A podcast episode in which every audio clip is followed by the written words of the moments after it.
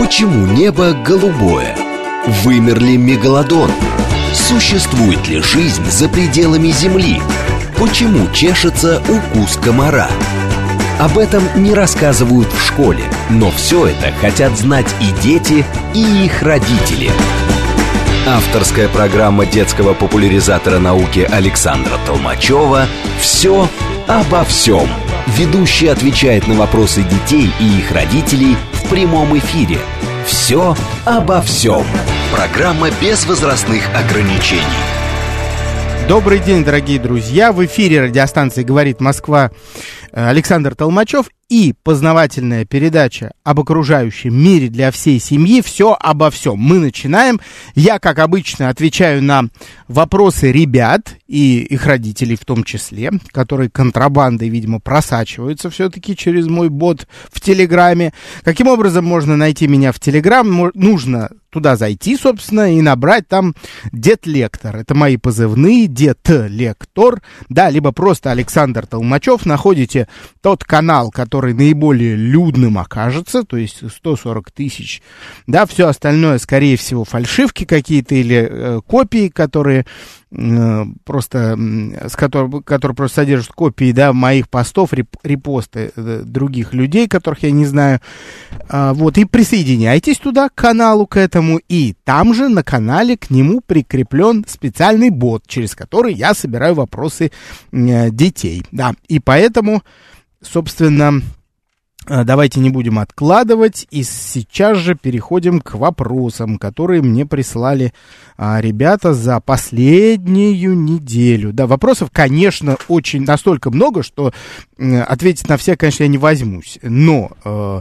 э, я отобрал те, особенно те, которые в течение последних э, двух э, суток пришли ко мне. Вот на них отвечать, собственно, я и планирую, да. При этом я отвечаю на вопросы э, в течение всей недели на моем канале. Делаю это письменно, прикрепляю всегда иллюстрации. Итак, вопрос. Здравствуйте, подскажите, ну очень интересно, насчет майских жуков.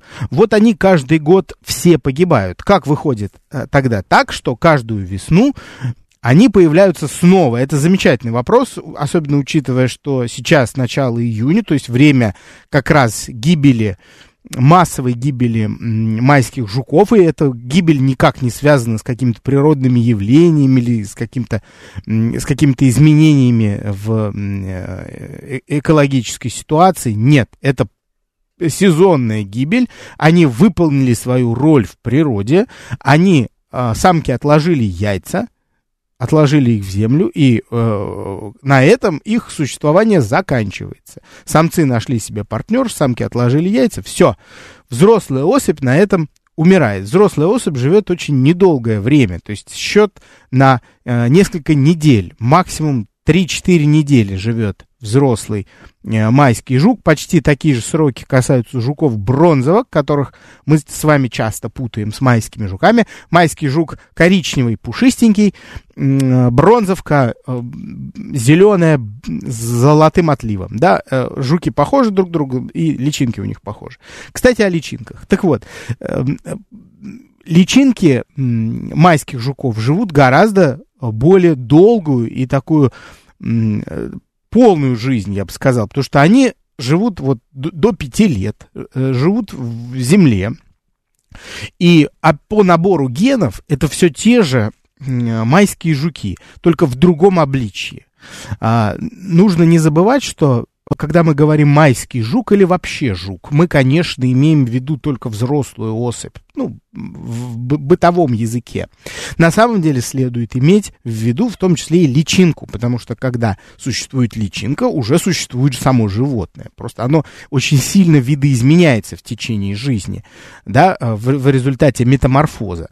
Значит, э, личинка майского жука живет в течение Э, пяти лет, ну, это максимум, может и четыре прожить, в зависимости от э, климата, происходят некие перестройки в ее организме, и она а, превращается в куколку одним летом.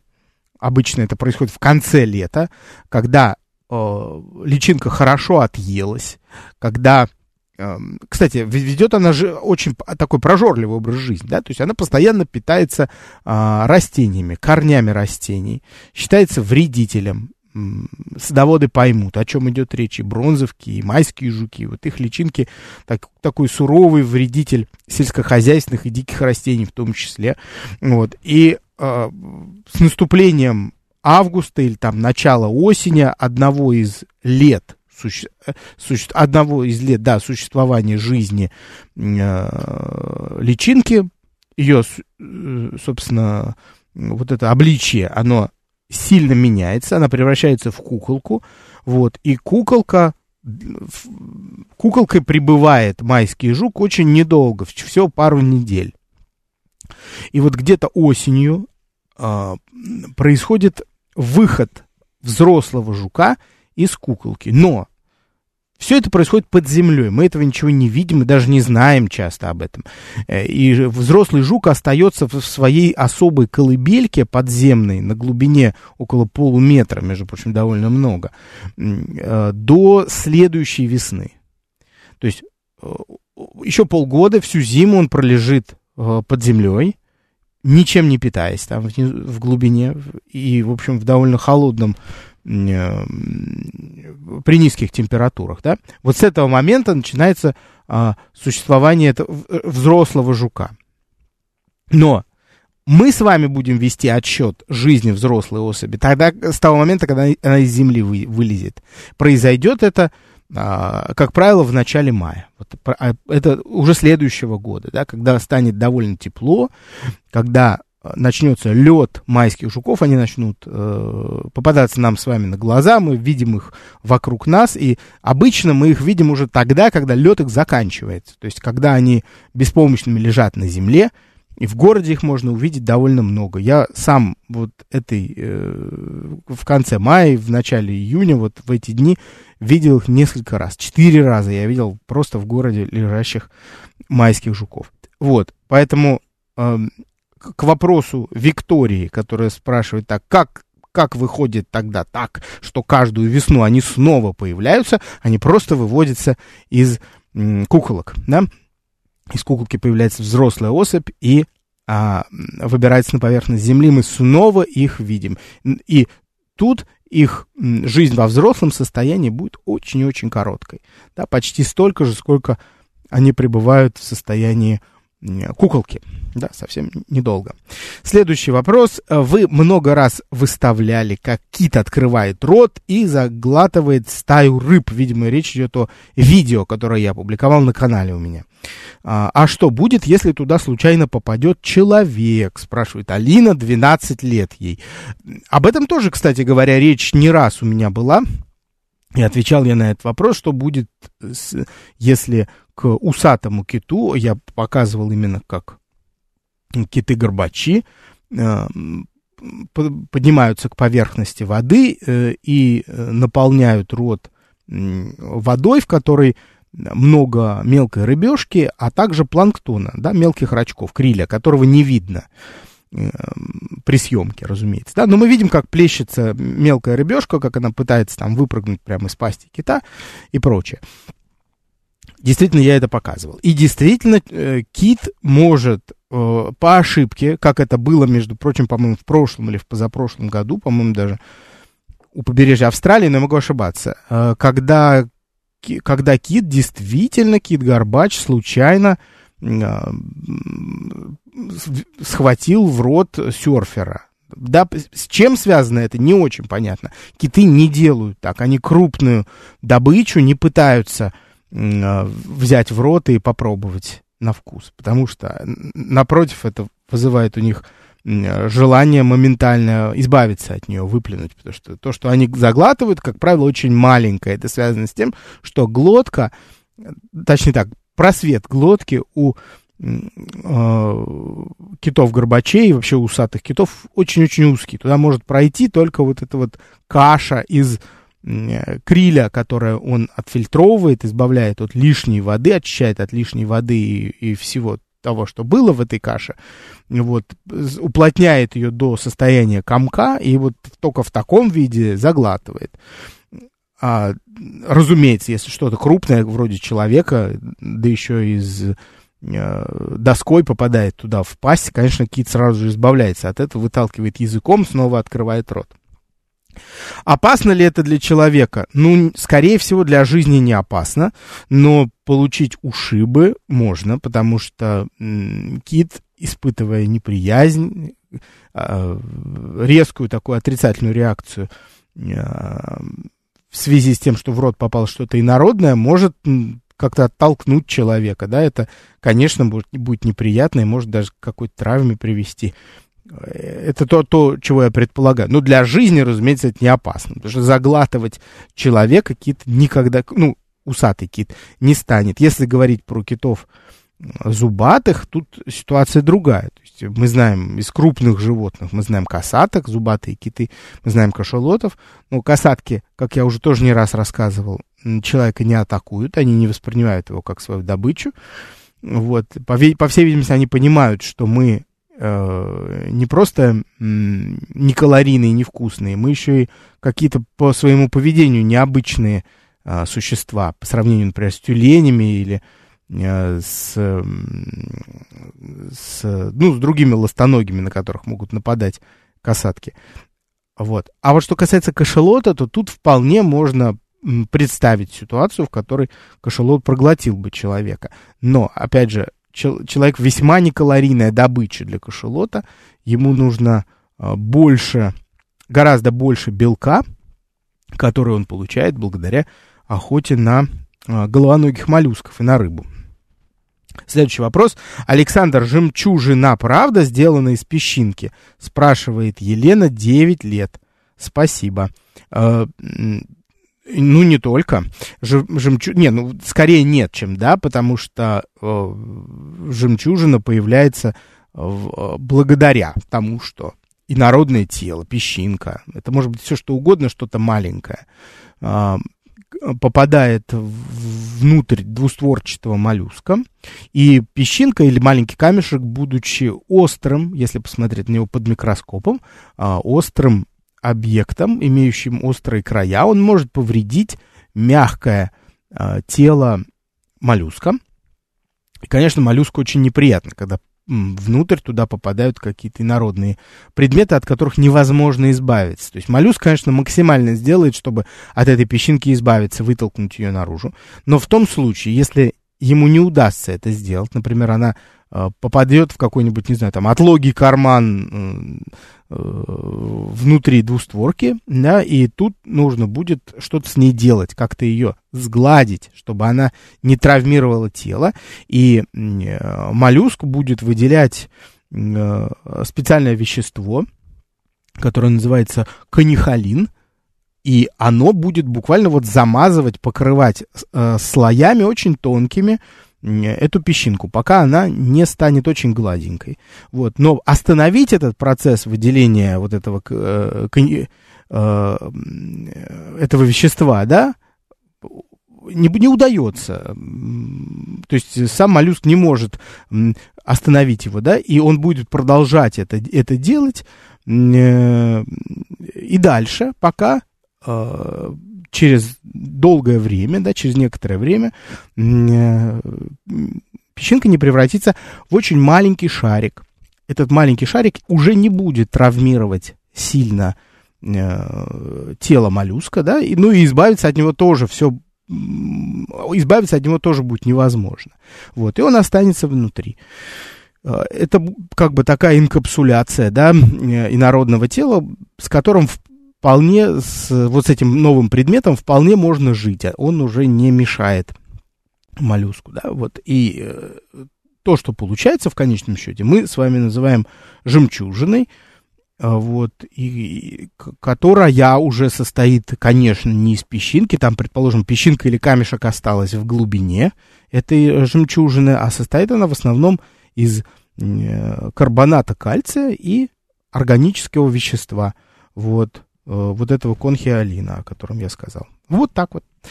Следующий вопрос. Здравствуйте, Александр Толмачев. Могут ли кошки делать грустное или злое лицо?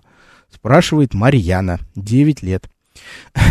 Кошки э, не могут делать грустное или злое лицо в нашем с вами понимании, потому что вот у человека свое представление о том, что такое грустное и что такое злое. У кошек такого представления, вероятнее всего, нет. Вот такого же. У них какое-то свое есть представление. Мы не очень понимаем, что значит грустное и что значит злое с точки зрения кошки. Но это не значит, что у кошек нету мимических мышц. Они есть у них, да, но они выражают, а, они совсем другие, давайте так скажем, эти мимические мышцы. И они выражают другие состояния животного. И мы с вами не можем прочитать эти состояния, как бы мы ни хотели. Нам иногда хочется сказать, что мы понимаем, что наша кошка вот сейчас грустит, а сейчас она, значит, радуется. Или то же самое относительно собак, что мы прекрасно считываем их эмоции. Мы что-то считываем, а что-то не считываем. И мы не знаем, где граница того, насколько мы понимаем, э, что переживает сейчас животное. Вот. Поэтому, скорее всего, мы с вами не понимаем мимики кошек и мы не можем точно сказать, она сейчас изображает, а, пытается показать нам своими мимическими мышцами эту эмоцию или другую эмоцию. Вот, поэтому вот видите, эта часть остается, конечно, очень загадочной. Хотя человек, как э, хозяину и кошки, и собаки, часто кажется, что, видите, он э, понимает своего питомца. Вот. Хотя действительно до некоторой степени понимает. Чем питаются, следующий вопрос, чем питаются самцы комаров-пескунов, спрашивает Виктория. Ну, я уж не знаю, по-моему, мне кажется, на этот вопрос я столько раз отвечал, как ни, ни на какой, особенно летом. А, самцы э, комаров обыкновенных, да, или пескунов, которых мы знаем, тех самых, которые жужжат в ухе, когда мы гасим свет в комнате, да, ложимся спать, а, питаются э, соками растений, да, то есть нектаром, если, если есть цветы. Если нету, то буквально из растения они вытягивают эти соки. То же самое касается самок.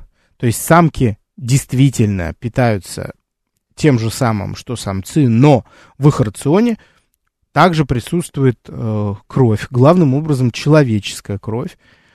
Э, и э, благодаря там, для чего она им нужна, да, не просто так, разумеется, не, не просто для развлечения, э, или потому что они хотят нам сделать неприятно, и, и не поэтому, а потому что им необходим белок в их рационе животного происхождения, а, тот самый, который они получают, употребляя в пищу нашу кровь, а, и, а белок этот нужен для того, чтобы из-за того, что белок это глав, главный строительный материал для а, яиц, который откладывает самка комара в водоем.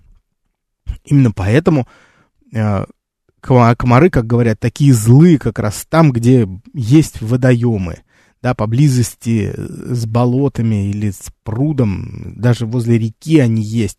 И они прям такие злющие, нам кажется. На самом деле это не злющие, это самки просто хотят яйца отложить. И им нужна наша кровь, чтобы отложить побольше яиц. Если они не будут пить нашу кровь, то они тоже смогут отложить яйца, но их будет меньше. Вот, чтобы яиц было много, им нужна кровь. Поэтому, пожалуйста, давайте подставляйте там шею, лицо, э, лодыжки свои и прочее. Вот так.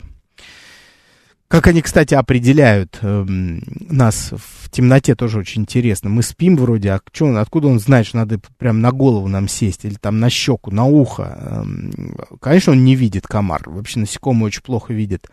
А, комар, определ... комар, точнее, самка комара определяет, а, где наша кожа, во-первых, благодаря нашему дыханию мы выделяем углекислый газ в окружающую среду, и они буквально благодаря хеморецепции, то есть, ну, как обоняние, давайте так скажем, благодаря обонянию своему находят нас по нашему дыханию, а, по тому газу, который мы выдыхаем, с одной стороны, а с другой стороны, они отлично чувствуют наше тепло. У них такой встроенный мощный тепловизор, и они видят, где теплее, потому что вот если мы накрыты одеялом и спим, то там, где у нас ноги, тело, там, конечно, тепла нету, потому что оно все под одеялом остается. Одеяло плохо проводит тепло, как известно. Оно для этого и нужно, чтобы удерживать тепло под ним. А что касается э, головы шеи, вот это вот все находится вне одеяла. И там мы выделяем тепло в окружающую среду. И благодаря этому самка комара нас находит и начинает жужжать в ухо. Следующий вопрос. Как так получилось, что у улитки зубов больше, чем у других животных? Спрашивает Маша, 10 лет. А, это не зубы. На самом деле тоже вот, вот важное заблуждение, где я только не видел упоминание, что это прям зубы, зубы. Да нет, это же не зубы. Это хитиновые такие выросты острые, которые образуют э, очень важный орган для брюхоногих моллюсков. Это радула, терка называется он, радула. Благодаря радуле э, улитки и другие брюхоногие моллюски, там слизни, например, да и морские тоже – э, не только сухопутные, они перетирают, измельчают растительную пищу, превращая ее в кашу, которую они могут переваривать. Э, не очень верно говорить, что это зубы, потому что зубы обычно растут на челюстях, да, то есть э, если мы говорим про, про ну, точнее так, вот давайте, прикреплены к, к челюстям, при, имеют прикрепление к челюстям, а челюстей у моллюсков, как известно, нету. То же самое касается а, насекомых, например, да вообще всех членистоногих, у которых есть ротовой аппарат, который тоже, в принципе, э, зубов не имеет. То есть, когда нас кусают насекомые, э, мы, они же нас не зубами кусают, они нас кусают специальным ротовым аппаратом, который там для разных задач предназначен. Там, у кого-то лижущий, у кого-то сосущий, у кого-то грызущие, самые разные есть ротовые аппараты, но зубов у них нету. То же самое, кстати, касается любопытного очень животного, э, такого как минога. Это тоже бесчелюстное животное, но хордовое уже, да, то есть это животное, которое очень похоже на рыбу, то ли на рыбу, то ли на угря, то ли на змею, наверное, видели. Еще деликатесные они, да, их на рынках можно увидеть, продают их мороженых. А, либо охлажденных. Так вот, миноги, у них челюстей тоже нет. У них вместо рта присоска.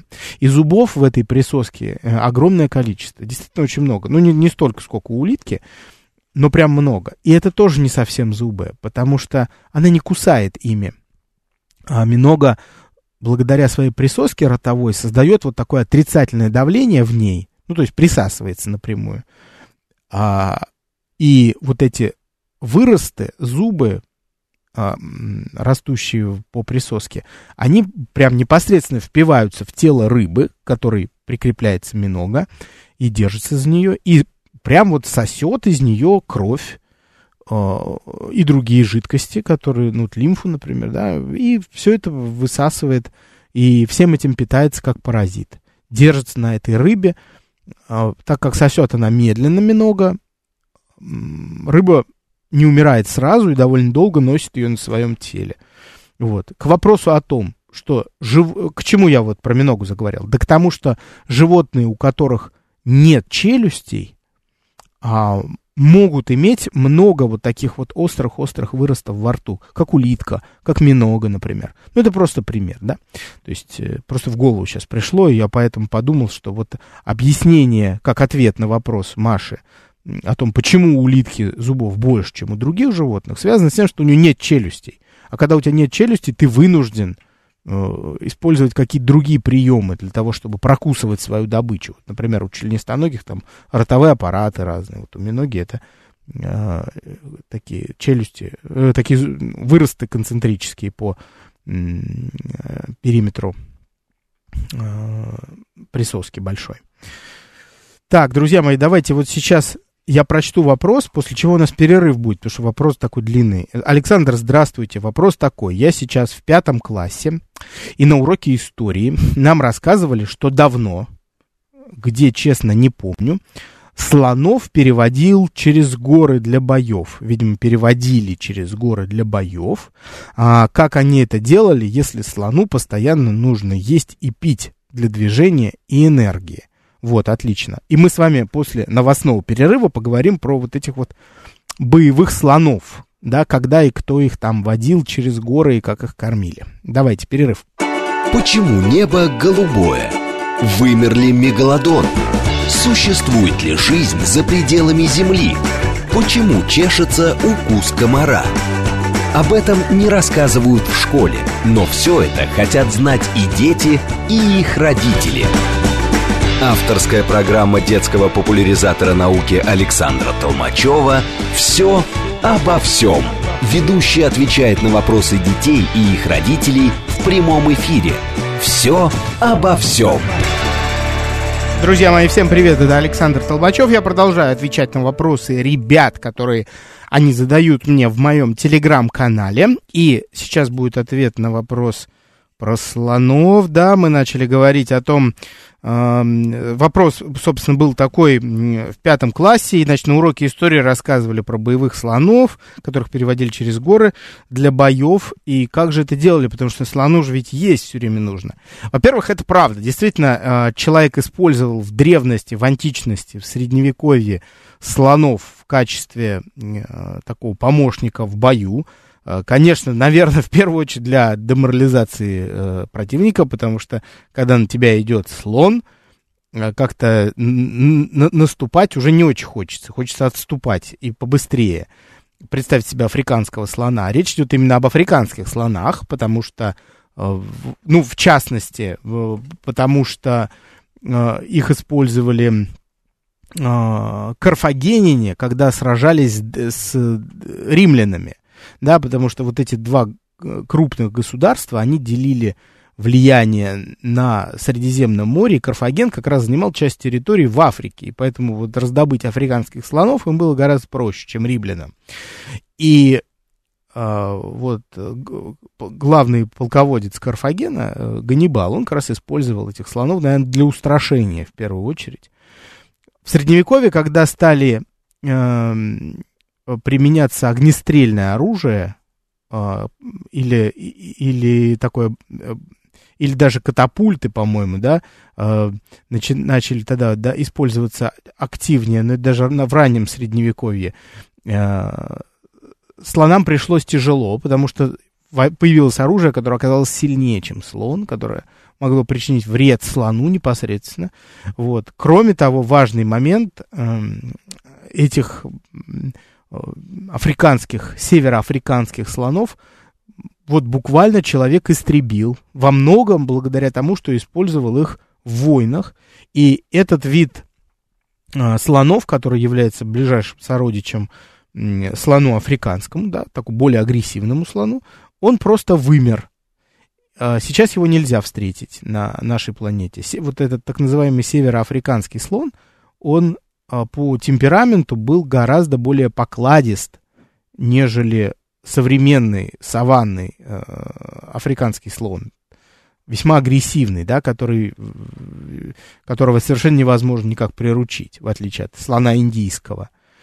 И, по-видимому, вот эти слоны, те самые, которых использовали в бою, они были они гораздо легче поддавались дрессуре и, взаимодейств... и с человеком взаимодействовали гораздо э, с меньшей нервозностью. Вот. Именно поэтому, я предполагаю, их можно было вести на большие расстояния, просто подкармливая. Конечно, человек вез с собой обозы с пищей, чтобы кормить этих слонов во время переходов. И вот Саша, который задает вопрос, а, нет, точнее, он не подписался, это предыдущий у нас был мальчик. Э, э, и вопрос, который вот задает мне пятиклассник анонимный, э, как же они это делали, потому что слону же ведь есть все время нужно для того, чтобы двигаться. Конечно, пища была всегда, и питье, я уверен, для слонов находилось всегда. Если на них карфагене делали такую ставку. Здравствуйте, Александр. Следующий вопрос. Можно ли спросить... Да, вот сейчас на этот вопрос, друзья мои, отвечаю. И после этого буду принимать ваши звонки. Сейчас напомню номер телефона. 8 495 7373 948. Вы звоните мне, я задаю вопросы вам об окружающем мире. Поэтому готовьте телефонные аппараты, друзья мои. И я сейчас отвечу на вопрос. Здравствуйте. Можно спросить, почему некоторые комары иногда вырастают размером до 2 сантиметров. И комары это вообще, заранее спасибо. 13 лет, а имя не подписал ребенок. Хорошо. Речь идет, скорее всего, о комарах-долгоножках, которые еще называются э, карамары, да, может быть, слышали о них.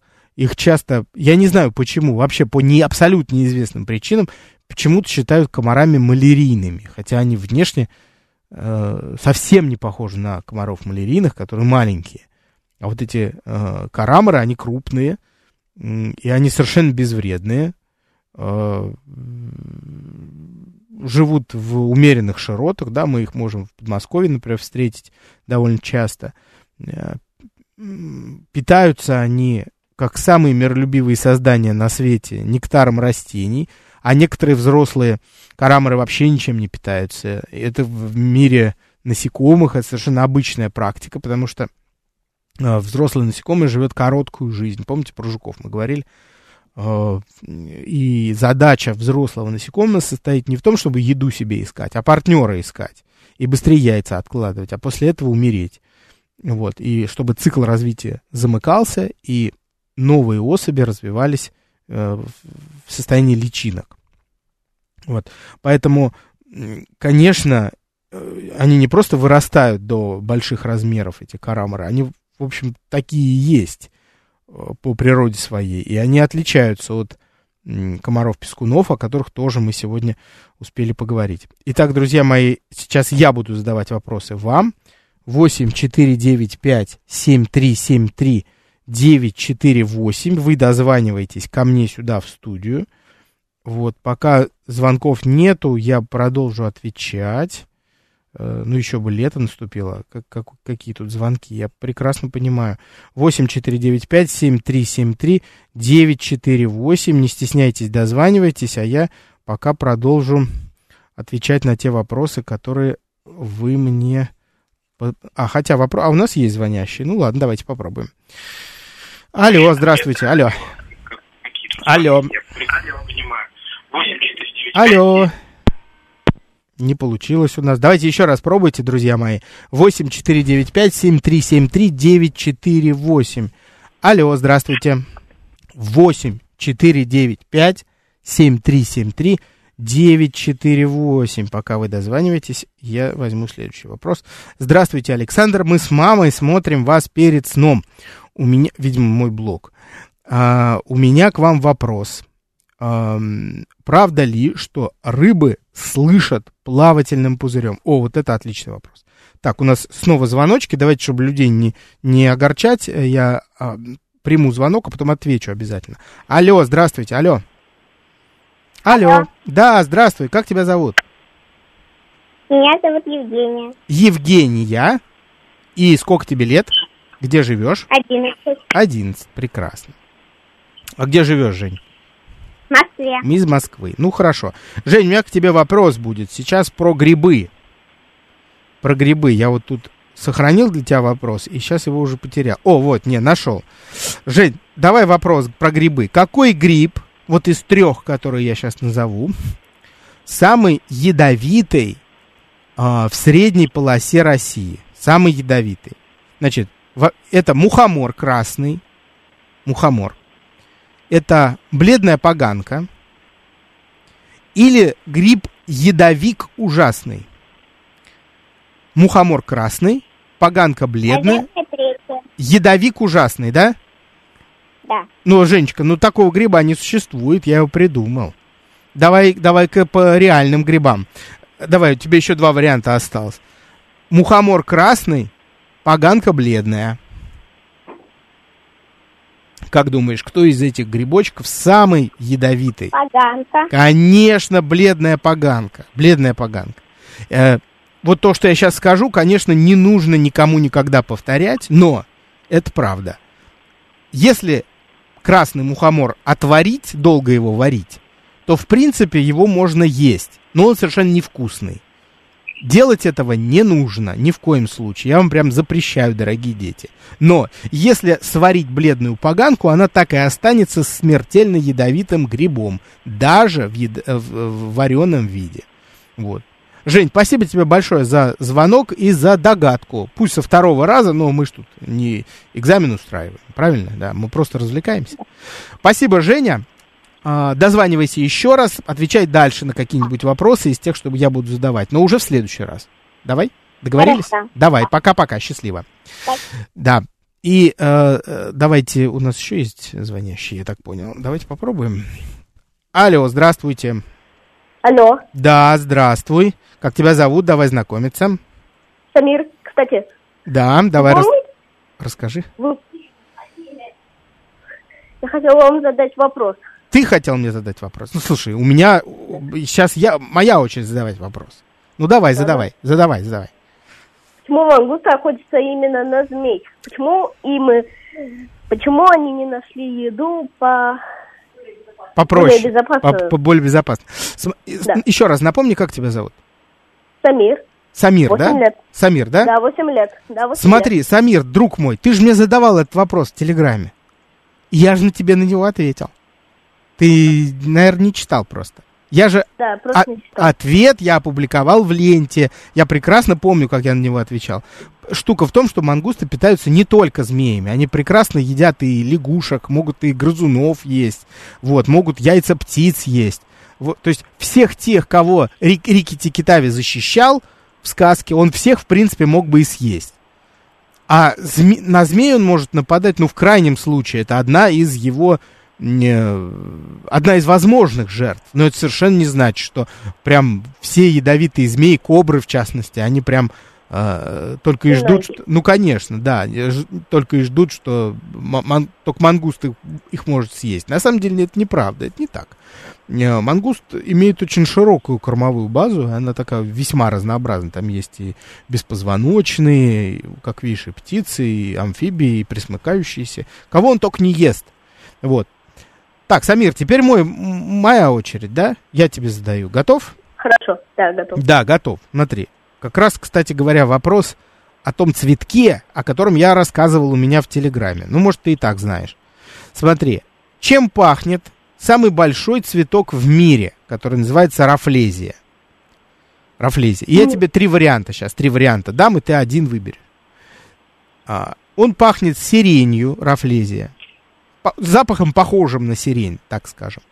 Он пахнет сырой землей, либо он пахнет тухлым мясом. Рафлезия пахнет как сирень, как сырая земля, либо как тухлое мясо. Я думаю, я думаю, как э, сирень.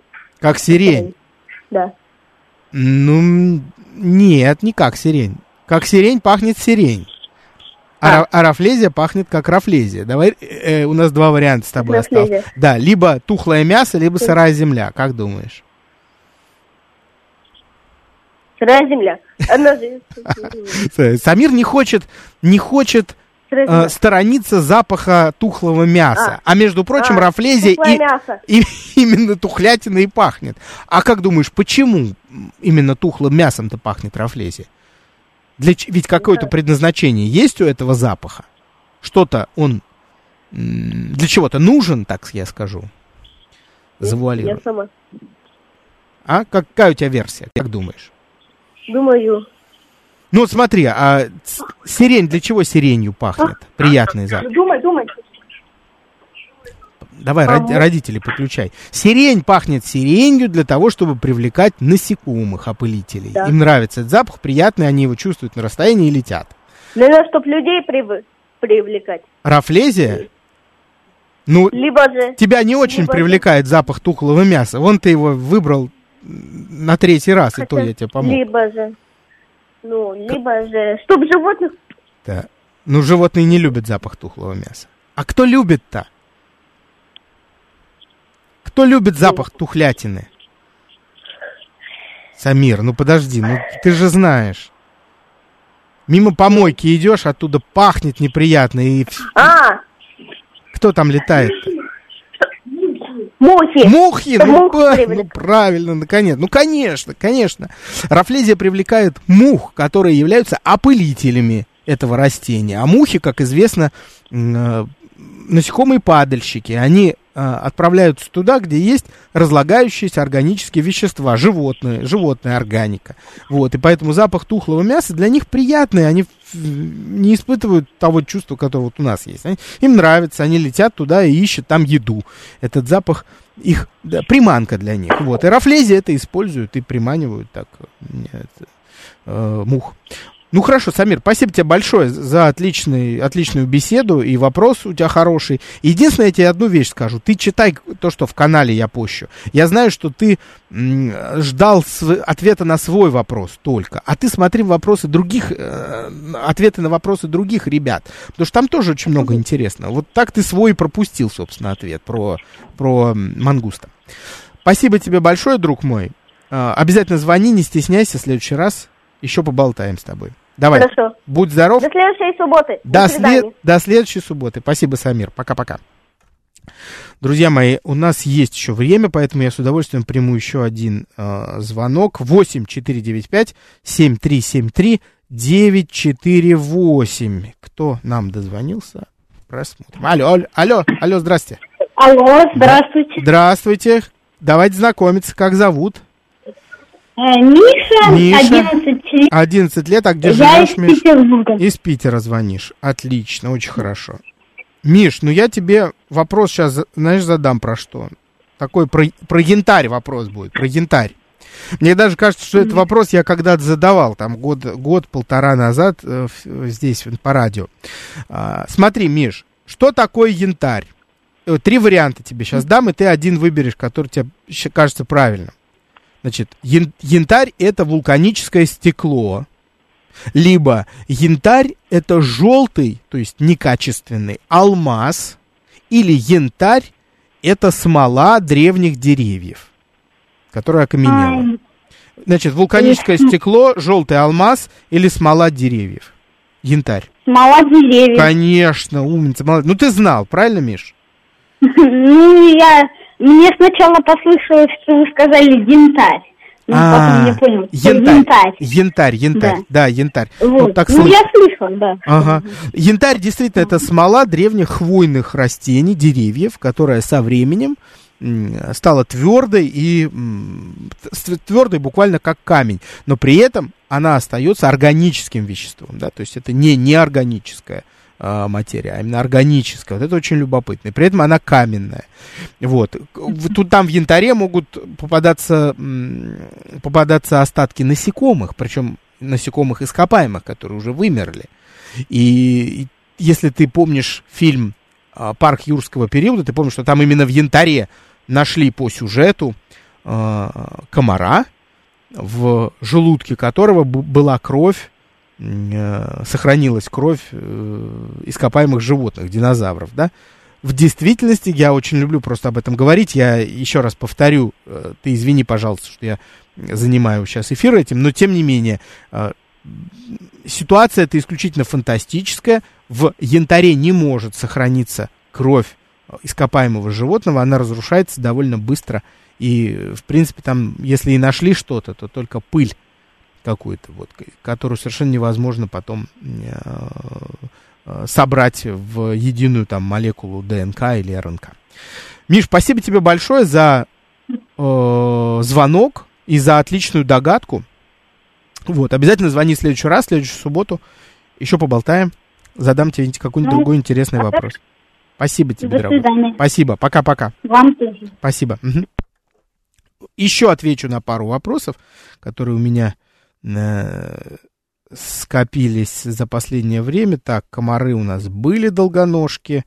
Э, да, вот, про плавательный пузырь. Отличный вопрос. Э, еще раз повторю, мы с мамой смотрим вас перед сном. У меня к вам вопрос. Правда ли, что рыбы дышат, слышат, не дышат, а э, дыш, слышат плавательным пузырем? Варвара 9 лет спрашивает. Действительно, у, у некоторых костистых рыб э, есть особый, э, так называемый, так, так что ли сказать, группа косточек, которая соединяет плавательный пузырь со внутренним ухом. То есть это дает возможность воспринимать э, рыбе ухом вибрации, которые улавливает пузырь.